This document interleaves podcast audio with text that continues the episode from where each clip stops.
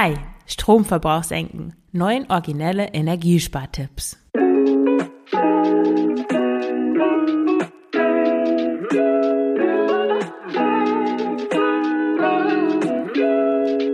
Herzlich willkommen zum Frugales Glück Podcast, dem Podcast über Minimalismus, Nachhaltigkeit und vegane Ernährung. Mit mir, Marion Schwenne. Hier erfährst du, wie du mit weniger besser leben kannst. Viel Spaß dabei! Herzlich willkommen zu dieser neuen Folge des Frugales Glück Podcasts. Heute mit dem aktuellen Thema Stromverbrauch senken.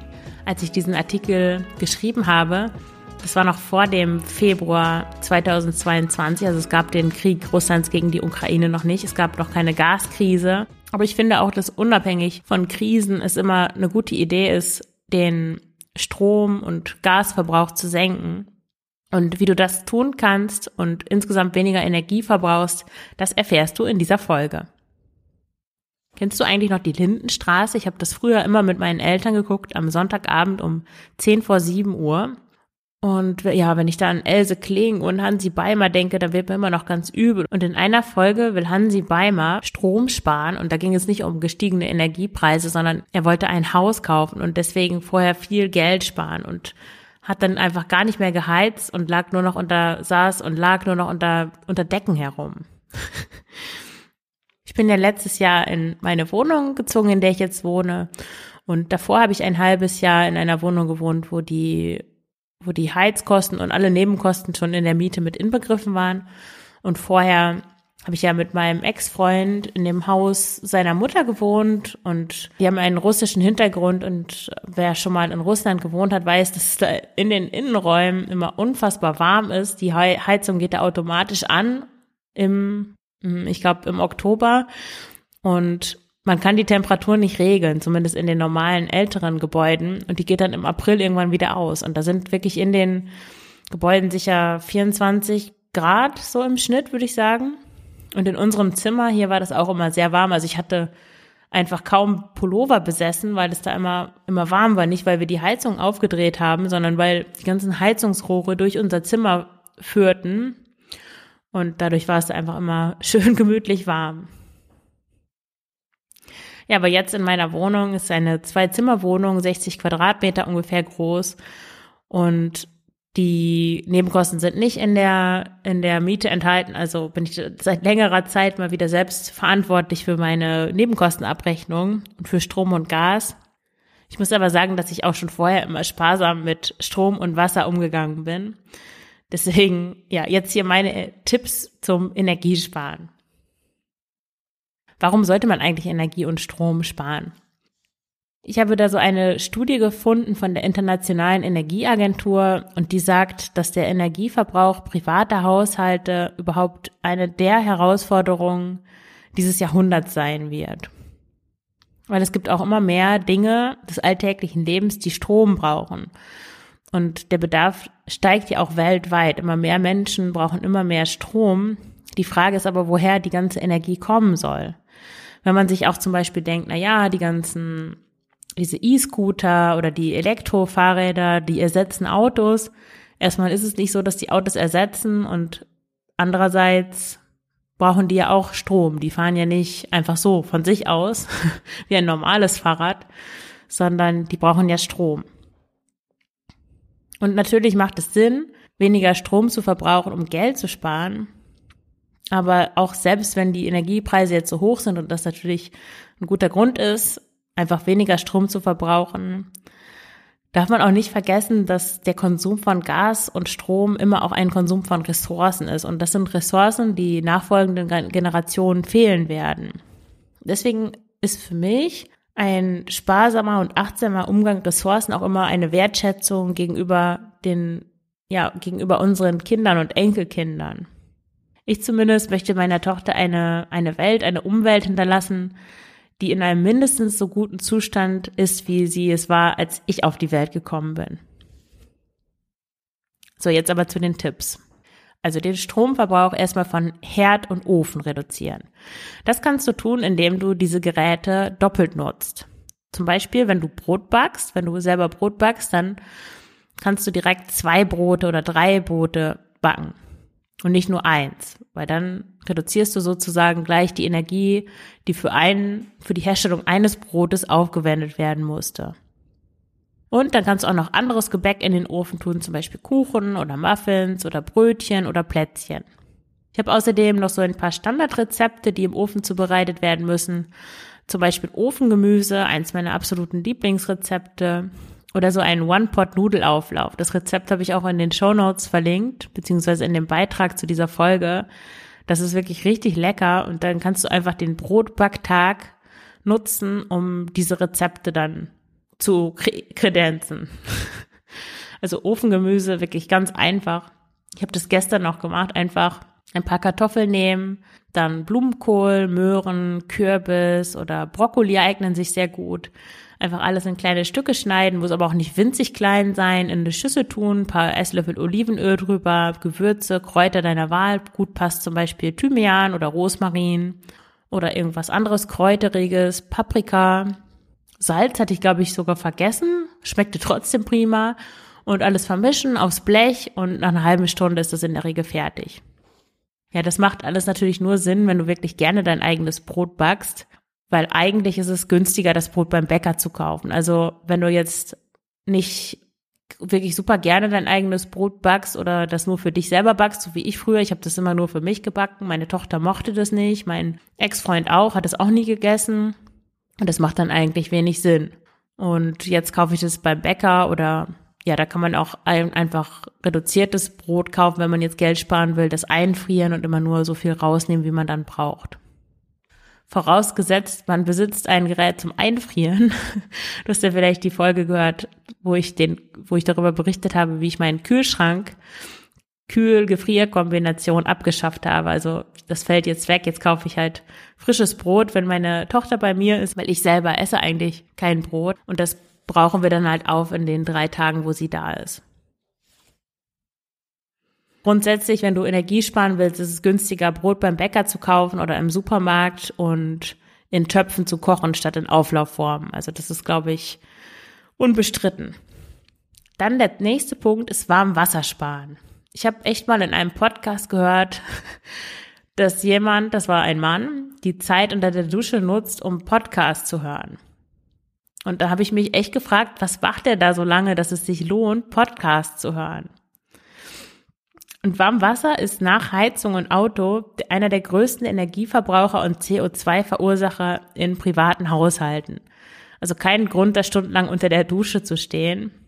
Es sind nämlich immerhin 12 Prozent des Energiebedarfs von Privathaushalten in Deutschland, die für die Bereitstellung von Warmwasser aufgewendet werden. Und wenn man das Wasser elektrisch erhitzt, zum Beispiel durch einen Boiler oder Durchlauferhitzer, dann sind es sogar 25 Prozent des Gesamtenergiebedarfs von Privathaushalten. Also das ist schon eine ganze Menge. Deswegen ist es immer eine gute Idee, ja, weniger warm, warmes Wasser zu verbrauchen.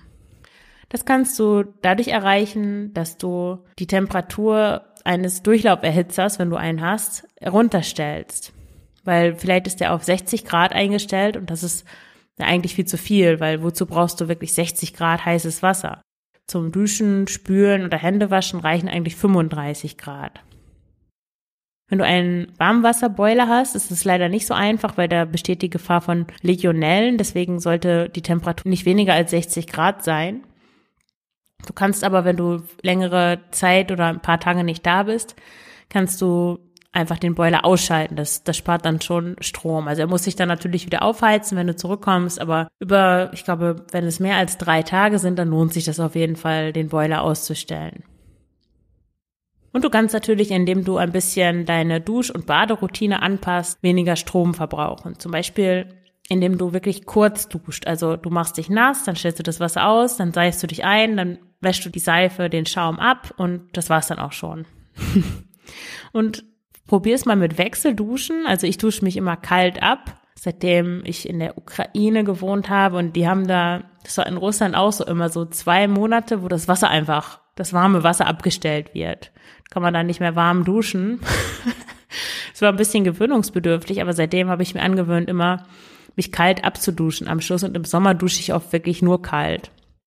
Und das ist echt gut, um morgens wach zu werden, weil ja, eiskaltes Wasser, da schläft niemand mehr.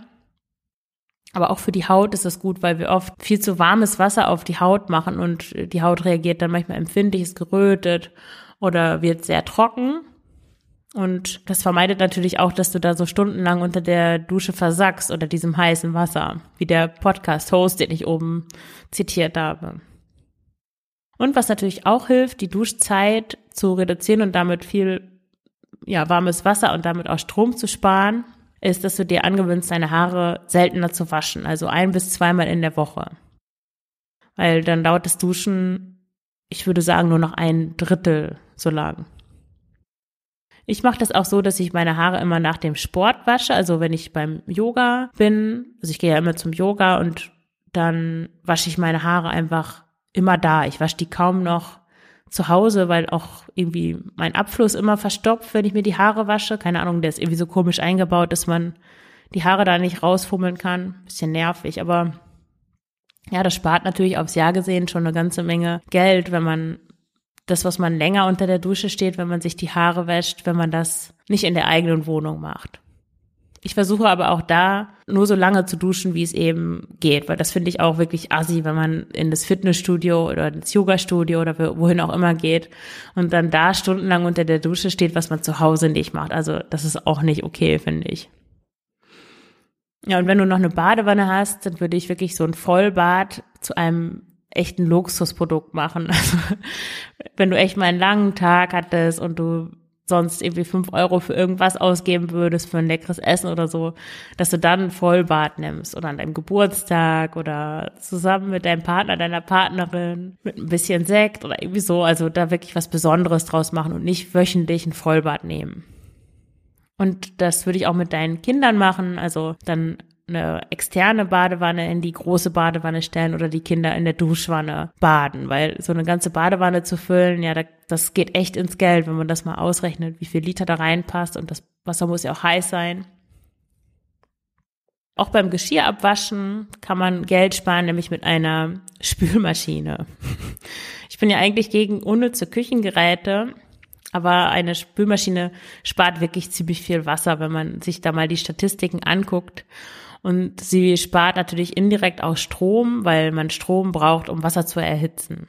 Also wenn du eine Spülmaschine hast, dann benutze sie auch. Spül nicht alles mit der Hand und ignoriere die Spülmaschine, sondern mach die Spülmaschine voll und benutze sie dann auch konsequent.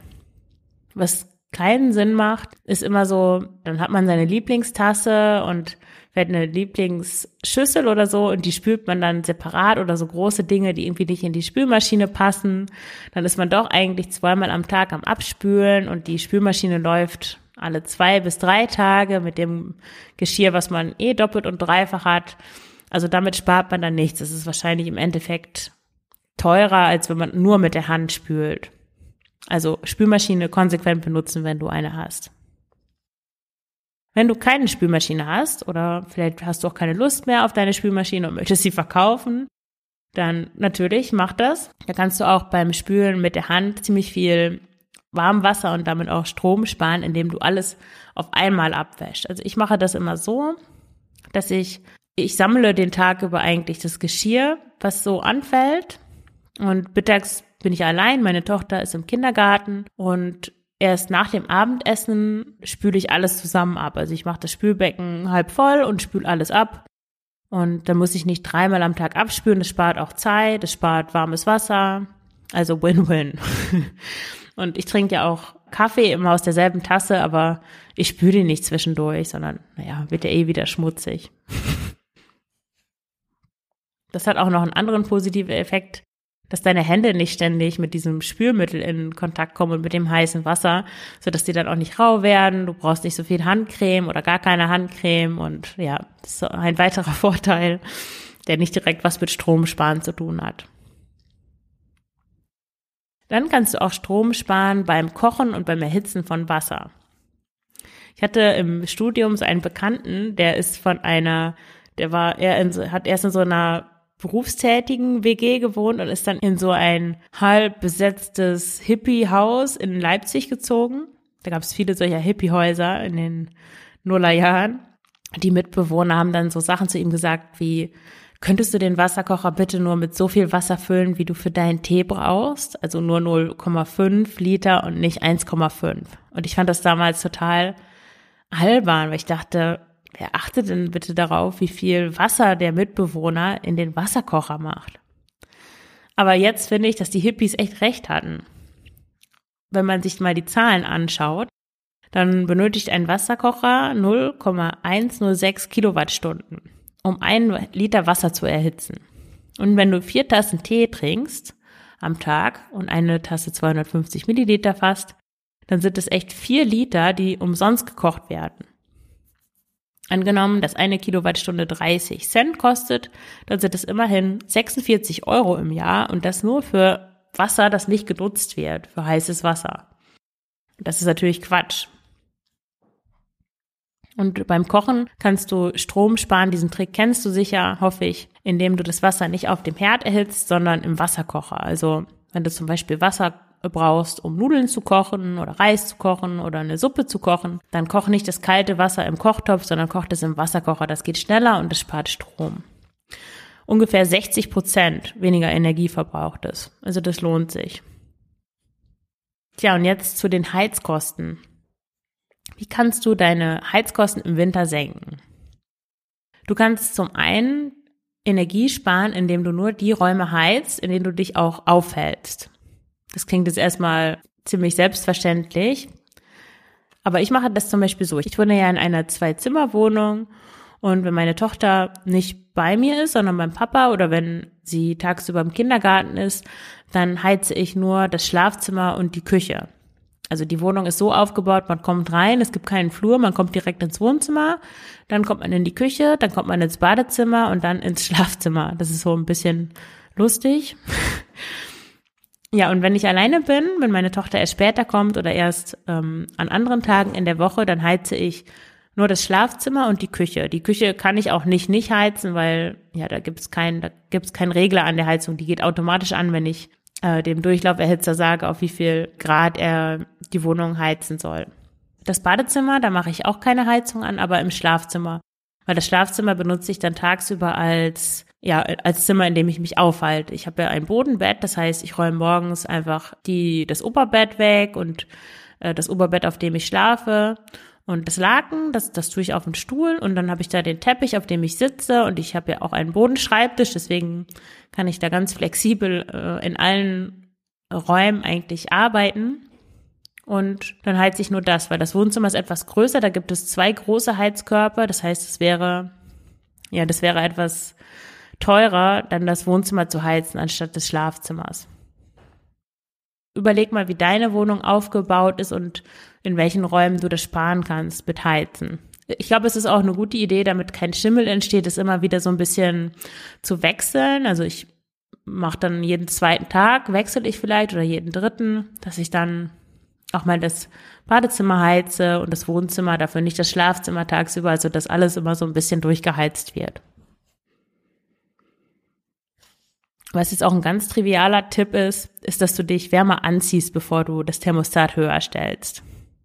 Vielleicht hast du noch einen wärmeren Pullover oder so ein Vlies oder ein, ähm, eine warme Unterwäsche, die du anziehen könntest. Also auch ein Unterhemd bringt total viel. Unterhemden sind ja irgendwie so unmodern, aber die machen doch schon einiges aus. Oder warme Socken. Und dann habe ich jetzt noch zwei andere Tipps wie du den Energieverbrauch senken kannst, die damit zu tun haben, wie du den Körper von innen wärmst, anstatt die Räume, in denen sich dein Körper befindet. Und das erste ist, dass du durch Bewegung Energie sparst. Also stell dir vor, dass du vom Einkaufen oder von einem Spaziergang nach Hause kommst und es ist ja immer schön warm in der Wohnung. Und je mehr du dich bewegst, desto wärmer ist dir auch. Und diesen Effekt kannst du auch nutzen, um Heizkosten zu sparen indem du mehr Bewegung in deinen Alltag integrierst. Das kannst du zum Beispiel so machen, dass du in Blöcken arbeitest von 20 oder 45 Minuten, je nachdem. So diese Pomodoro-Technik und dass du dann zwischen diesen Arbeitsblöcken aufstehst und durch die Wohnung gehst. Oder dass du ähm, Seilchen springst, das hatte ich ja schon in einer der vorigen Folgen erwähnt. Seilchen springen ist super, um echt Herz-Kreislauf-System ordentlich in, äh, in Schwung zu bringen und kurz ins Schwitzen zu kommen. Dann spazieren gehen ist auch ein tolles Mittel und das ist wie beim Sport. Es gibt ja viele Leute, die denken, Sport lohnt sich erst ab einer halben Stunde und spazieren gehen lohnt sich auch nicht, wenn ich nicht länger, wenn ich nicht mindestens 30 Minuten draußen bin. Aber das ist Quatsch. Also fünf Minuten sind großartig. Einfach mal kurz um den Block gehen. Das bringt schon viel und du hast neue Energie und dein Körper wärmt sich auch auf durch die Bewegung. Besagten Bodenschreibtisch kann ich sowieso empfehlen, weil du dich da automatisch mehr bewegst, weil die Beine bleiben nie still, du bewegst sie mal nach links, mal nach rechts, du hockst dich mal hin, also man kann einfach gar nicht so stundenlang still sitzen, wie man das auf einem Stuhl kann. Ein weiterer Tipp, um mehr Bewegung in deinen Alltag zu bringen, ist, dass du dir eine Yogamatte ins Wohnzimmer legst oder halt neben deinen Arbeitsplatz, so dass die Schwe äh, dass die Hürde nicht so groß ist, wirklich auch mal ein paar Übungen zu machen, ein paar Sonnengrüße oder paar Stretching, Bewegung, irgendwas, das dich kurz so ein bisschen ins Schwitzen bringt. Oder du könntest auch mal Animal Moves ausprobieren. Animal Moves sind wirklich ganz schön anspruchsvoll. Also schau dir mal den Link an den, in dem Beitrag zu dieser Folge. Ich habe versucht, den Tiger nachzumachen. Das geht echt ganz schön, ähm, ja, das ist gar nicht so einfach und auch ganz schön anstrengend. Und deine Kinder werden es übrigens auch lieben. Also die, wenn Mama oder Papa auf einmal als Tiere durch die Wohnung laufen, das macht viel Spaß. Und dann mein allerliebster Lieblingstipp, dass du, ist die Klimmzugstange, die du in einen Türrahmen hängen kannst, wo du dich dann dranhängen kannst und hangeln kannst und was auch immer. Also ich gerate davon auch ziemlich ins Schwitzen. Und je mehr du schwitzt, desto weniger Grad brauchst du in deiner Wohnung. Du kannst dann auch zyklisch heizen. Also vielleicht bist du morgens eher voller Energie und dir ist auch wärmer und abends wird dir dann eher kalt. Dann ist es natürlich sinnvoll, dass du morgens die Wohnung vielleicht nur auf 17,5, 18, 18,5 Grad heizt und dann abends ein, also 0,5 oder 1 Grad wärmer das Ganze machst. Oder halt umgekehrt, wenn dir morgens kalt ist und dir ist abends warm, dann kannst du das daran anpassen. Und jedes Grad geringere Raumtemperatur senkt den Verbrauch tatsächlich um sechs Prozent. Also das macht schon einiges aus.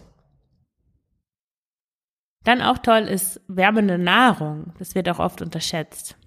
Im Winter, im Herbst oder auch im Frühling, der ist ja auch noch recht kalt in Deutschland meistens, anstatt da belegte Brote zu essen oder Brötchen oder Salate oder Joghurt, Mach doch, mach dir doch eine Suppe oder einen Eintopf oder ein schönes scharfes Curry. Je schärfer, desto besser, um dir auch nochmal auf der, in der Hinsicht etwas einzuheizen.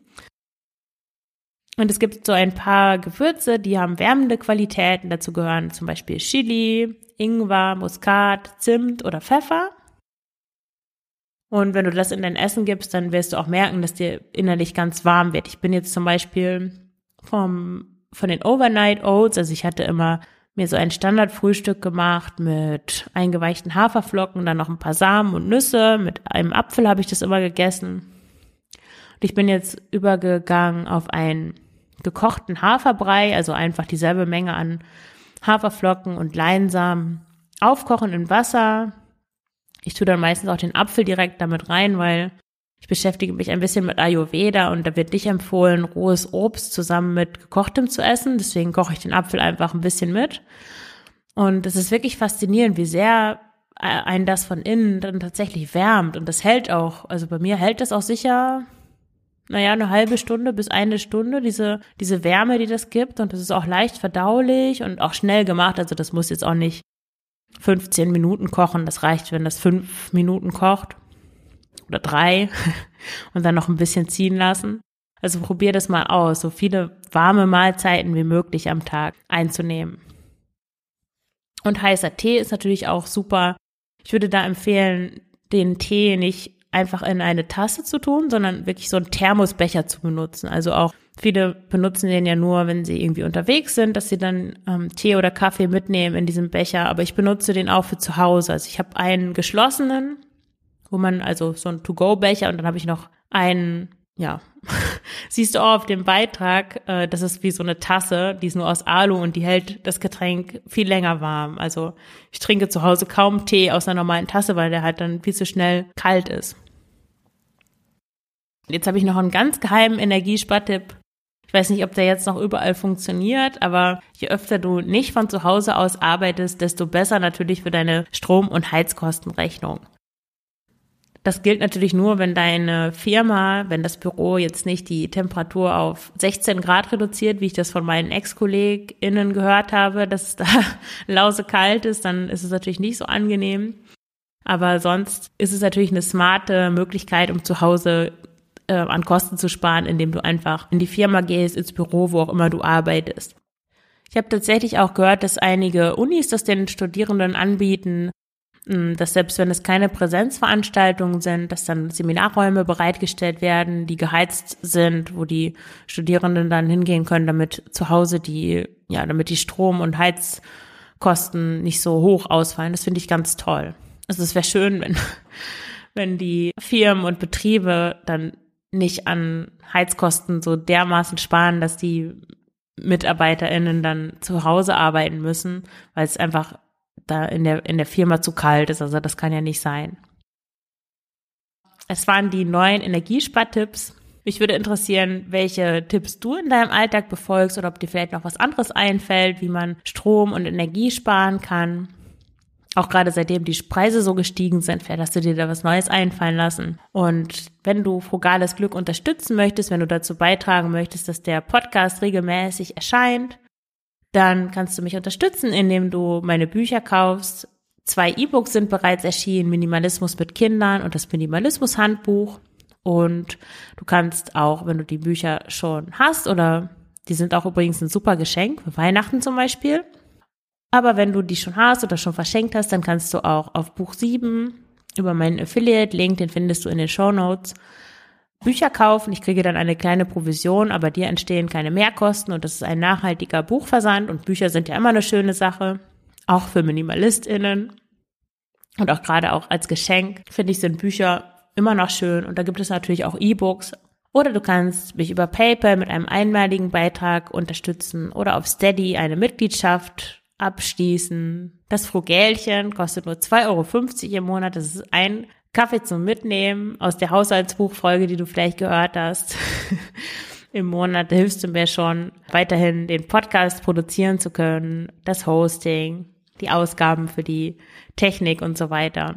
Oder für 7,50 Euro Minimalista das Luxuspaket. Kannst du auch monatlich kündigen. Also schau dir das mal an, wenn du mich unterstützen möchtest. In den Show Notes findest du alle Informationen. Und dann danke ich dir fürs Zuhören und wünsche dir eine ganz schöne Woche. Alles Gute, deine Marion.